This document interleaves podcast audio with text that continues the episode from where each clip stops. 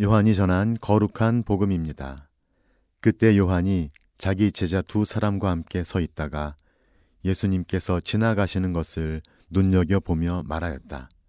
보라, 하느님의 어린 양이시다. 그 두 제자는 요한이 말하는 것을 듣고 예수님을 따라갔다. 예수님께서 돌아서시어 그들이 따라오는 것을 보시고 무엇을 찾느냐 하고 물으시자 그들이 랍비 어디에 묵고 계십니까 하고 말하였다. 랍비는 번역하면 스승님이라는 말이다. 예수님께서 그들에게 와서 보아라 하시니 그들이 함께가 예수님께서 묵으시는 곳을 보고 그날 그분과 함께 묵었다. 때는 오후 4시쯤이었다. 요한의 말을 듣고 예수님을 따라간 두 사람 가운데 하나는 시몬 베드로의 동생 안드레아였다. 그는 먼저 자기 형 시몬을 만나 우리는 메시아를 만났소 하고 말하였다. 메시아는 번역하면 그리스도이다. 그가 시몬을 예수님께 데려가자 예수님께서 시몬을 눈여겨 보며 이르셨다. 너는 요한의 아들 시몬이구나. 앞으로 너는 케파라고 불릴 것이다. 케파는 베드로라고 번역되는 말이다. 주님의 말씀입니다.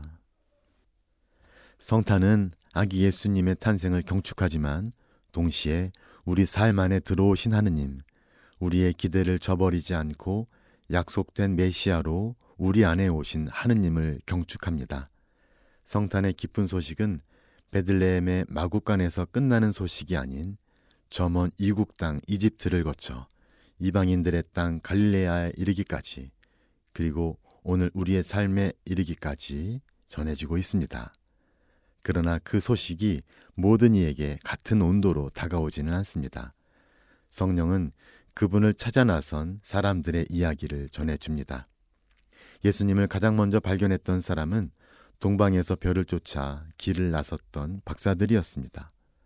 그리고 밤을 지새며 양을 지키다 천사의 인도를 받고 베들레헴으로 주님을 찾아갔던 목자들이었습니다.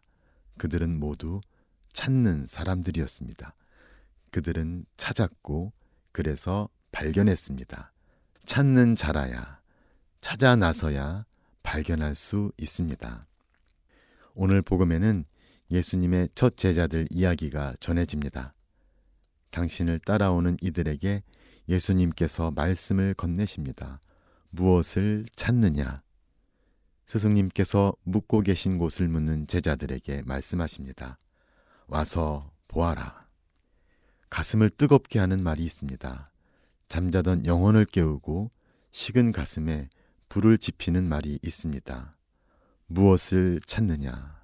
와서 보아라.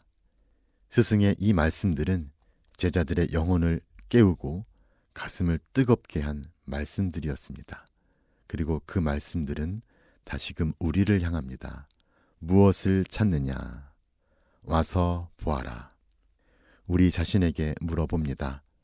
나는 무엇을 찾고 있습니까?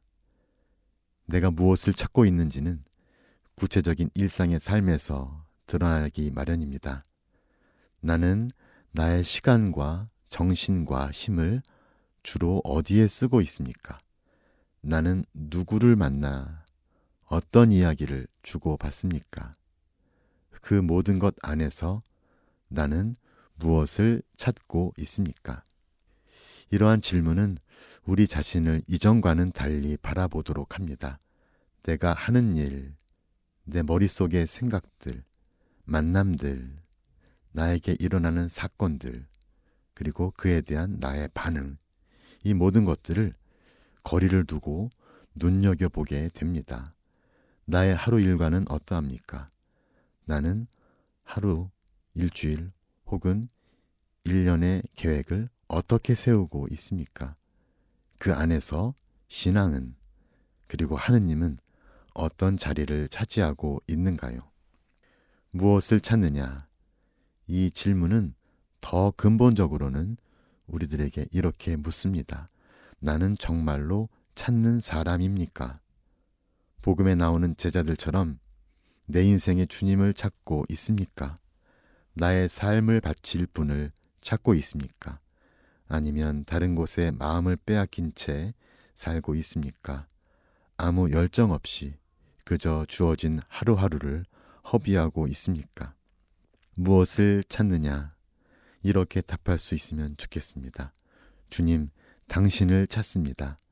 제 인생의 주님, 저의 전 존재를 맡겨드릴 주님, 저의 존재를 받아주실 분, 저의 영혼을 위로해주고 다독거려 주실 분, 바로 당신을 찾습니다. 함께 기도합시다. 주님, 당신을 더욱 잘 알게 해 주소서. 나를 눈여겨보는 당신의 눈을 마주할 수 있도록 제 마음을, 제 눈을 이끌어 주소서. 그리하여 당신과 함께 머무를 수 있기를 간절히 청합니다. 아멘.